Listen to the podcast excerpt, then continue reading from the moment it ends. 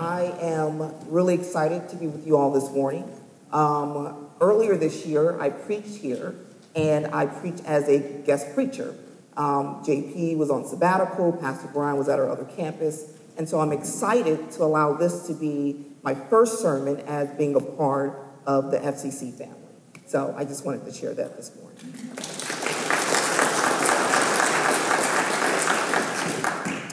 So we are finishing our foundation series. Um, we started with the purpose. Um, we should have done the vision, and then we should have ended with the values. But because we had exploding homes um, last week, um, we were unable to worship at the other campus, and so Pastor Brian preached about the values. And so I'm going to close the season, this uh, series out by um, talking about the vision.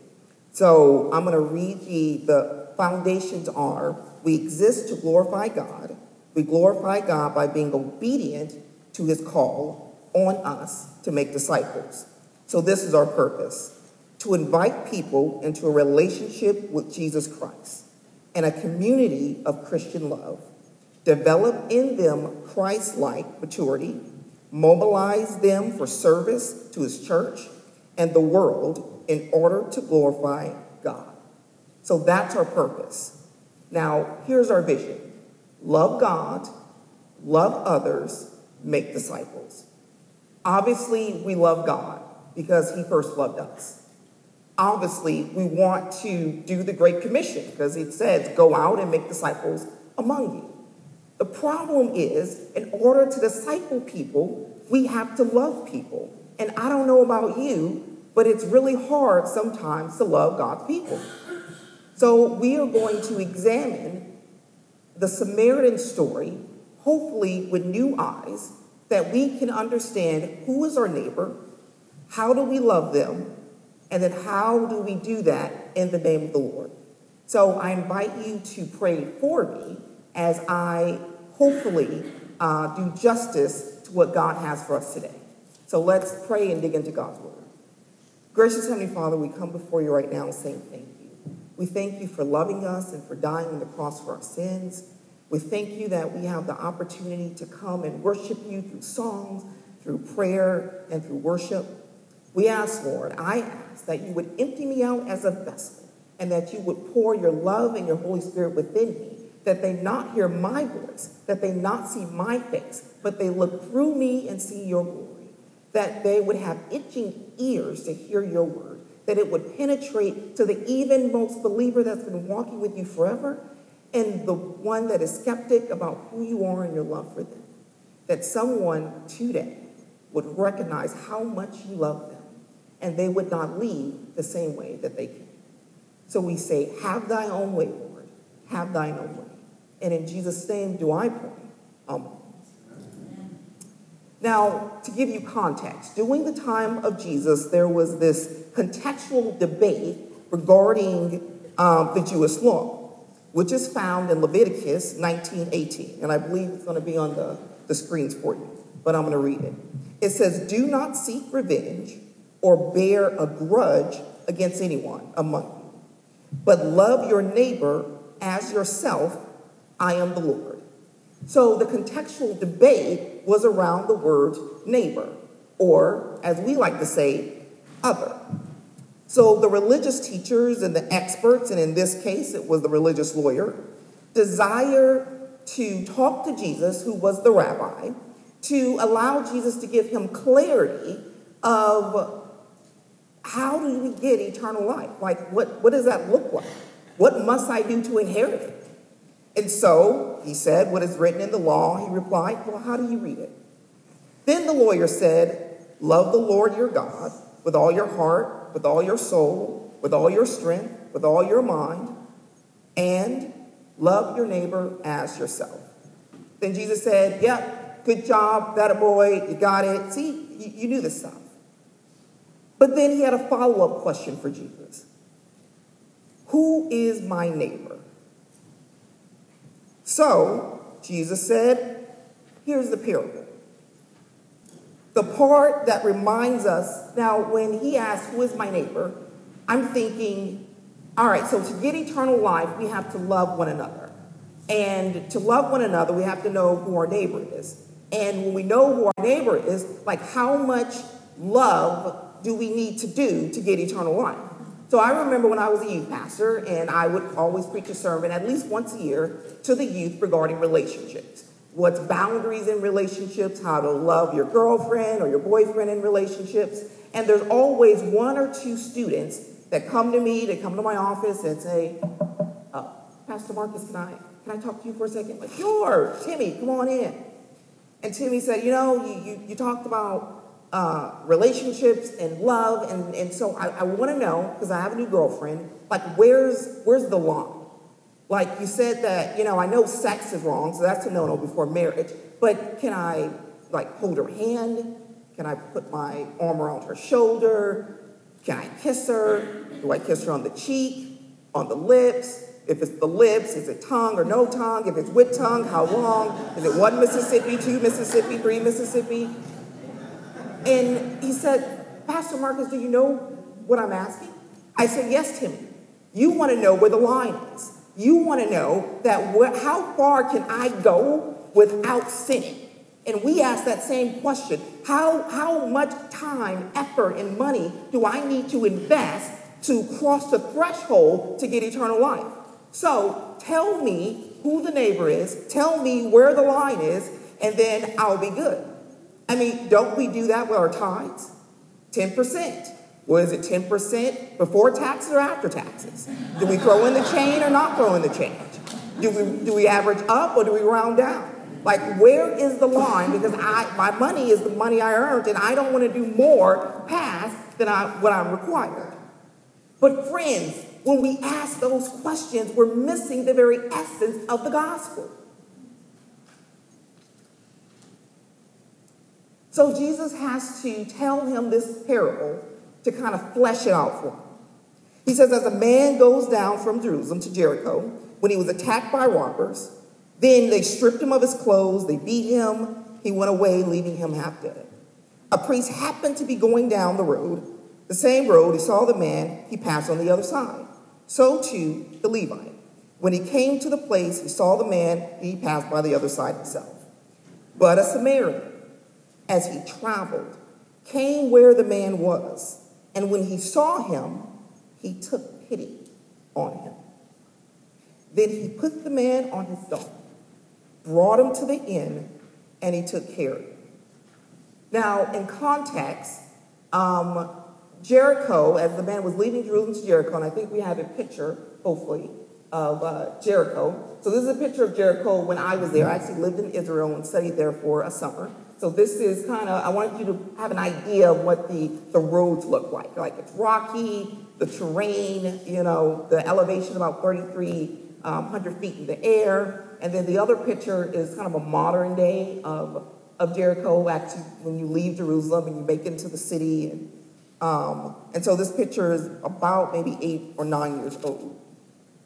But it was known that if you travel down this path, this road, that is notorious for, for robbers, for, for people getting um, like bandits and, and things. I mean, even back to the 20th century. So there's three characters that we have in this story. The first two are the religious leaders. And then the third character is not just a layperson, but a Samaritan. Samaritans were hated by Jews. They were viewed as unclean, half bred, and false worshippers. And although so the Samaritan stopped to help the man, bandaged his wounds, took care of him, provided him accommodations, even the Samaritan was seen as being the other. As Jesus is, is, is in his amazing parable, as he, he puts emphasis on the definition of who's my neighbor. As far as the lawyer is concerned, the neighbor was a Jew. The neighbor was an Israelite. The neighbor was someone that looked like him, that had similar education. The, the, this definition of neighbor is very tribunal, part of a tribe, part of your family. Think about things in your life. Who are your neighbors? I mean, when you think about it, if you went to Harvard, think a lot of Harvard people, when they meet other Harvard people, think, hey, those are my neighbors. If you're from Massachusetts and you're a Patriots fan, you probably think, hey, I know who my neighbors are. Unfortunately, I may not be your neighbors if you think that way, but that's just a quick caveat. But we consider our neighbors as people that are like us, politically think like us, ethically, socially, financially, education. As broken people who love God, we ask the same question Who is our neighbor? And Jesus replied, The person right in front of you. Recognize that the other is on the way, is on your journey. You don't have to look far, they're right there. So, as the priest happened to be going by, it was by chance that he happened to see that man beaten, naked, and laid there. I mean, he had no way of knowing an hour or two hours ago that this was going to happen. I mean, the man that was beaten, I'm pretty sure if he knew that he was going to be beaten, robbed, and left for dead, he may have taken a different way. I remember when I was a freshman in college, and about a month before I went to Seattle Pacific University, I get a, a phone call from um, this guy named Joe. Joe was the multi-ethnic director, director at Seattle Pacific University. And Joe extended an invitation uh, for me to come and kind of hang out when I get to campus at this, this kind of gathering called Early Connections. It was meant for minorities and those who are first generation kids, those who lived out of state, um, to help them get acclimated into college. And so, you know, I arrived at campus and I went to this gathering, and by chance, I actually, you know, happened to, you know, talk to Joe and we started striking up a conversation. And one of the things I asked him was, you know, hey, my faith is really important. I'm looking for a church uh, to go to. Now, Joe didn't know whether I was Baptist, Presbyterian, Catholic, or anything.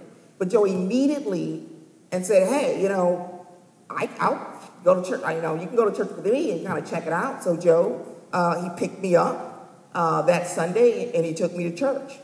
But Joe didn't know anything about me. I mean, he like literally had just met me, and all he knew is that I had a need to be connected to a church, and he was already connected to a church. And although it may not become my church home, it was a starting point for me to continue in my faith. I had a need. Joe saw me as his neighbor. Joe extended an invitation.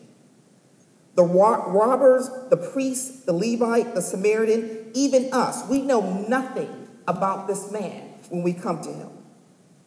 We don't know whether he's what his race is, his nationality, his political views, whether he's rich or whether he's poor, whether he's single, whether he's married, whether he's a hipster, whether he's Presbyterian, whether he's Baptist, whether he is a Yankees fan, whether he's gluten free. We know nothing about him. All we know is that there's a man, he is half conscious, and he is naked. So, what do you know? What do you do? He's your neighbor. Last week, when we had the explosions, there were people helping out all over. Some of you donated clothes, some of you donated food, you opened your homes up, some of you rushed over to the neighbors' homes to turn off their gas, some of you called around to check on others. I remember hearing one story how a lady was driving up the street and she saw a man turning off uh, the gas to his home and she stopped and said, Will you please get in my car and come over to my house and turn off my gas? So I want to be safe. She didn't know who he was and he didn't know who she was, but she had a need. He saw her as a neighbor with the need, got in the car, went over, and turned off the gas. That's what it means to be a neighbor. That's what it means to, to show love to the other. But many times when we run into people, we pass them by.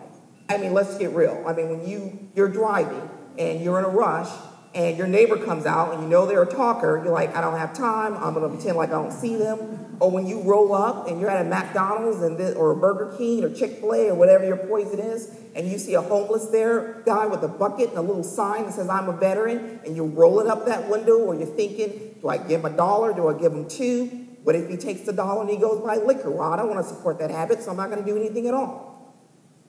We all have the people that we see that we avoid. We have the people that we see that need help that we will help, but do we help because it's according to us, that we see them as a project? When was the last time you saw someone at your church, on your job, in your neighborhood, and you knew they had a need? And you too, like the priest and the Levite, you turned a blind eye. You looked to the other side. You say, you know what? I don't know them. It's not my problem.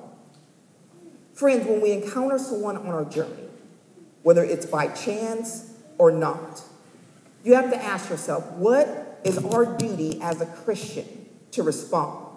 I'm not saying you should sell your home and give them all your money. But what does Christ, what is Christ doing inside of you? Because you know, you get, you get convicted, or at least I get convicted. And if you don't get convicted, then that's a whole nother sermon and a whole nother thing that we, we have to discuss. But here's the thing most of us do serve our neighbors. We're doing ministry. We meet people all the time. We're on the front lines of our ministry. But a lot of the ways we serve are just plain normal. It's people in the church, Maybe you are an elder, maybe you are a small group leader. And I just want to pause right here and say that I think Roselle is doing an amazing job with the small groups.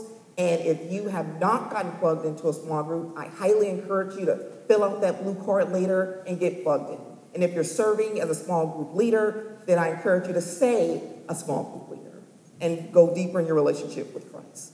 So that's the little mini commercial that I have.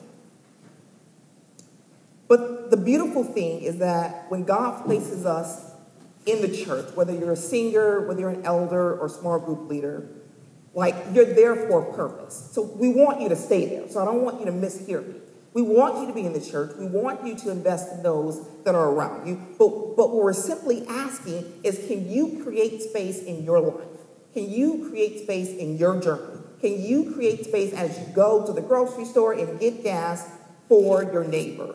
for the other. Because when we don't do that, we are like the robbers. So it's not about who the robbers were. We have to reframe this question and say, who are the guilty ones? Because when we ask, our question, ask that, who are the guilty ones, then we're not necessarily responsible for how that homeless man is at McDonald's or how that man got beaten on that road, but we're guilty because we see something and we do nothing. So the robbers are guilty.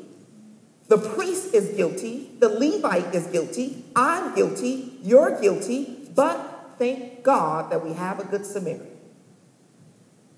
Not only a good Samaritan that helped him, but we ourselves had a good Samaritan that loved us so much that he died on the cross for our sins. So I'm sure glad the way that I treat people, God doesn't treat me that way. The priest sees the man naked and unconscious. He neglects him out because of religious consideration. Look at this. The priest didn't know if he was a Jew or not. So as the priest is walking on the road and he sees the guy naked and he's like, well, he looks like he's dead. I can't touch him. First of all, I don't know he's a Jew. Second of all, if he's dead, I'll be unclean. And if I'm unclean, I can't go to Jericho. I have to remain here in Jerusalem, and then it's going to take seven days of me fasting and praying and washing and the whole kit caboodle. Then I'm going to be, because that's the law. And that will be seven days without wages. That will be seven days that, that I'm not doing what I'm supposed to do. Maybe the temple is, is a shortage of priests, and I, I, I can't. Like, I wish I could, but I don't have enough information to know if I'm allowed to help this person. Then the Levite comes along. Maybe the Levite had a similar issue, or maybe it was just out of fear. I mean, man, they robbed him. What if I'm, if I'm helping him? They come and they rob me. No use to both of us being down and out. I'm just going to keep on going. I'm going to pretend like I don't see and keep walking. But it was the Good Samaritan that, that saw that this person like needed help. He saw that this person needed love in that moment, at that time. He was going about his day. He wasn't searching out, seeing, hey, can I can I serve you? Hey, do you need something? No. He's just out for a stroll, making his way from Jerusalem to Jericho, saw someone in need, and he stopped and helped. We want to be devoted Christians, but when we only help those that look, think, and act like us, we miss the gospel. We are supposed to love God, love your neighbor, and make disciples. First John says, if someone says, I love God, but hates a Christian brother or sister, that person is a liar. For if we don't love people we can see, how can we love God whom we cannot see? So we recognize that our neighbor or the other are the people we encounter in our everyday life and on our journey. But it doesn't stop there. We learn from the Samaritan story that we recognize that as loving the other require us to go out of our way. Not meeting the bare minimum, but going above and beyond. We recognize who they are and who they are in terms of what they need. Sometimes it's just because we're busy and we don't have the opportunity. We're not alert.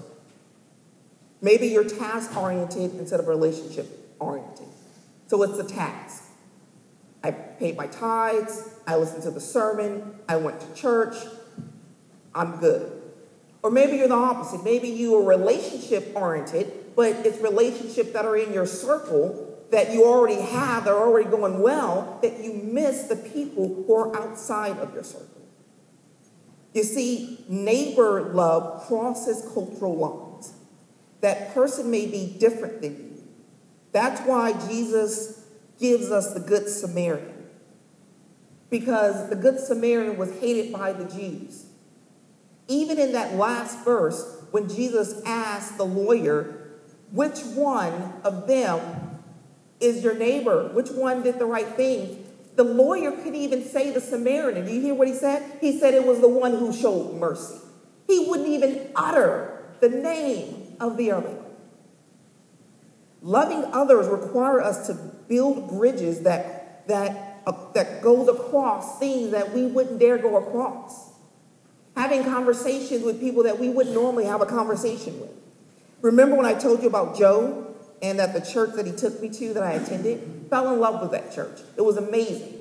It was the choir, it was a Baptist preacher, it was tamarines, it was, was all the things that, that, that someone like me that was coming out needed. Because I went to a school that was um, predominantly Caucasian, uh, and it was Free Methodist. And so when I went to that church, it felt that it was home because I, I was listening to music that I was accustomed to.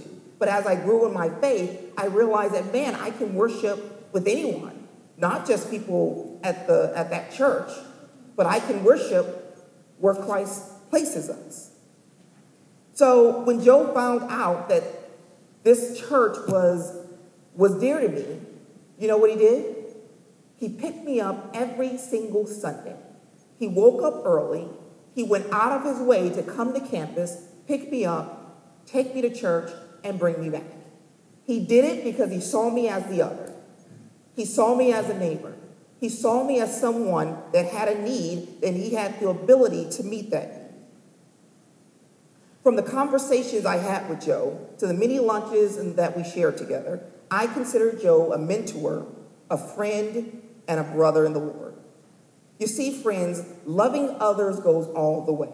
It's the same way with the Samaritan. The Samaritan didn't just simply bandage his wounds, but he took his oil and he poured it on his wounds. And then he cleaned them up. And then he put that guy on the donkey and then he led him to the inn. Then he paid for him to stay there. And then, after he paid for him to stay there, he said, if he needs anything else, give it to him. I'm going to come back and check on him. That's what doing life together. That's what loving people is. It's not loving God and then we love others by telling, by helping them out, telling them all their issues, and then say, you know, go, go ahead now, you can make disciples. No, it's loving God, recognizing that we love God because God loved us, and that we are to love other people by walking alongside them, doing life together.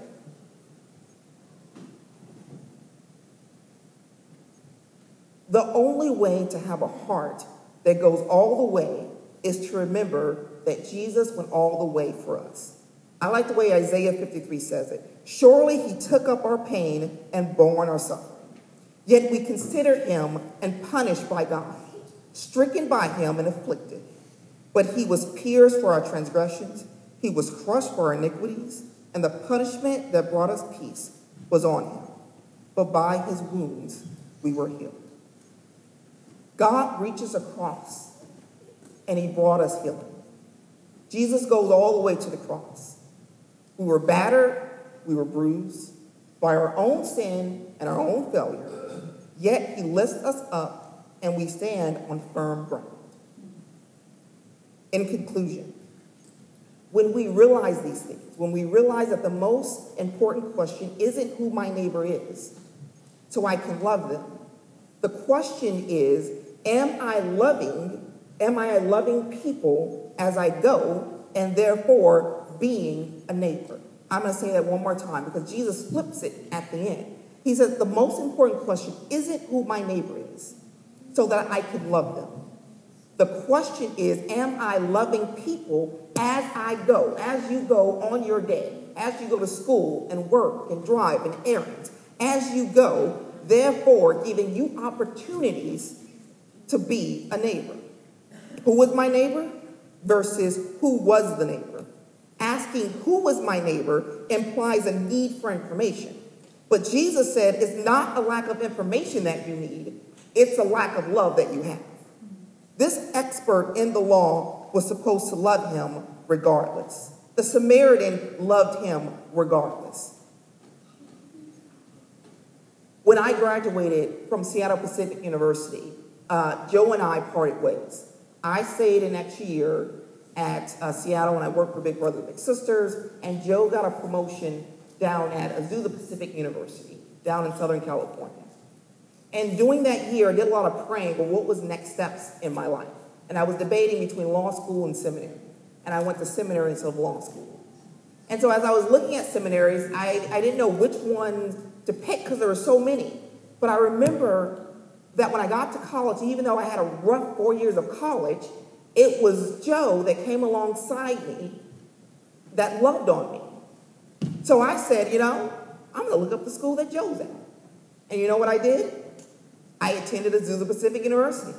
I applied, I got admitted, and I, I'll never forget the day. I went and I knocked on Joe's door, and I said, Joe, won't you be my neighbor? Let's do this all over again.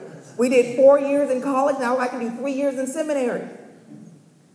Unfortunately, a few months after that, Joe was in his early, early 40s, and as Joe was leaving campus, Joe had a massive heart attack. And it was so massive that Joe died before his body even hit the floor.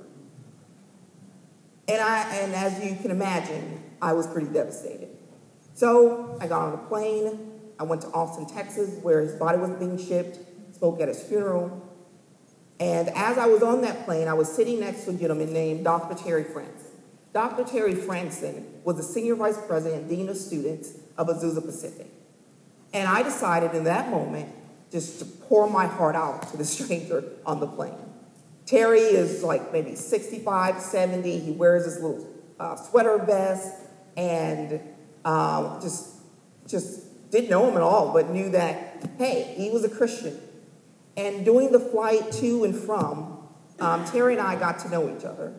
And when we landed, and after he had heard all the things that Joe had did for me, Terry realized that, you know, you're in need of an, another neighbor. So Terry and I started having lunches together. We would go on walks together. He would love on me. He would pray for me. And a couple of years ago, um, when Terry and I was doing one of our, our walks, and we normally go to this Thai place across the street from campus, and he know he wasn't supposed to be eating Thai, so we would have to walk around the track so his, his wife would know that he got his points on his uh, Fitbit. And, and as we're walking, uh, Terry gave me this. And I, at first, I thought it was a coaster. And I was thinking, Terry, first of all, why would you give me a coaster and why would you give me a dirty coaster? I think it's time for you to retire. and, uh, and, and so Terry started telling me the story about how we met by chance on the airplane and, and, and how we did life together. And he said that um, last year, Azusa Pacific got a new track. And so as they got a new track, he had them cut this out for me. And this is the piece of track that says Azusa Pacific, and it represents the 10 years that we've been doing life together. And it happened by chance because he realized that I needed a neighbor. I had a need. He didn't have to do it. He's a vice president of the school. He doesn't have time to do it. We have over 10,000 students. But he went out of his way because he loved God and he loved me and he helped me to continue being a disciple. That's what Christ is asking us to do. Joe was a Samaritan because just like Joe, he showed compassion. Terry was a Samaritan because just like Jesus, he showed mercy. Why do we call the Samaritan good? Because he bandaged the victim's wounds just like Jesus. He put the victim on the donkey so that he would be safe, just like Jesus. He instructed the innkeeper to watch over him until his return, just like Jesus instructed the Holy Spirit to be here with us until his return. You see, loving God and loving others are entwined. And when you love God, you will automatically love others because when God sees our sins, He still died on the cross for our sins. So when we see the sins and the bad things that, that other people do to us, why do we love them? Because God still loves us. And why do we help disciple them? Because God continues to disciple us until the day we see Him. There is no line. God said, forgive, and when, and when they sin against you, forgive some more. Go above and beyond. That's what it means to get, be a good Samaritan. To have eyes like Jesus, to love like Jesus, to help people just like Jesus did. And, and you don't have to rely on your own strength. This is a great part about the gospel. All you have to do is create space in your heart for Jesus to come in and operate from the strength of Jesus. It's not about you, but it's all about Jesus. And when you get that, my friends, not only will you be a good Samaritan, not only will your relationship with Christ get stronger and better, not only will you start loving others, but you see empty pews around, the church begins to fill up because we're making disciples, because we're loving from a place that can only come from God and God alone. Amen? Amen. Let's pray. Gracious Heavenly Father, we come before you. And we're saying thank you for loving us so much. Thank you for loving us even when we didn't deserve it. We thank you for your love that reaches into every cracks and crannies of our lives. The love that takes away the sins of the world. The love that, that you know our sins and you know the things that we struggle with. But that love is so powerful. We thank you for that, Lord. So we ask today that as we leave this place that we love on others. That that same love will be so strong that you have for us that we can have for our neighbor for our brother, for our coworkers, for our family, for the person that we continuously avoid. Let us not leave this place the same way that we came, but let us know that your love transcends generations, that your love transcends race, your love transcends economic, and your love transcends everything that we can imagine because you love us so much. So we thank you, we praise you, and we glorify you. And in Jesus' name we pray. Oh.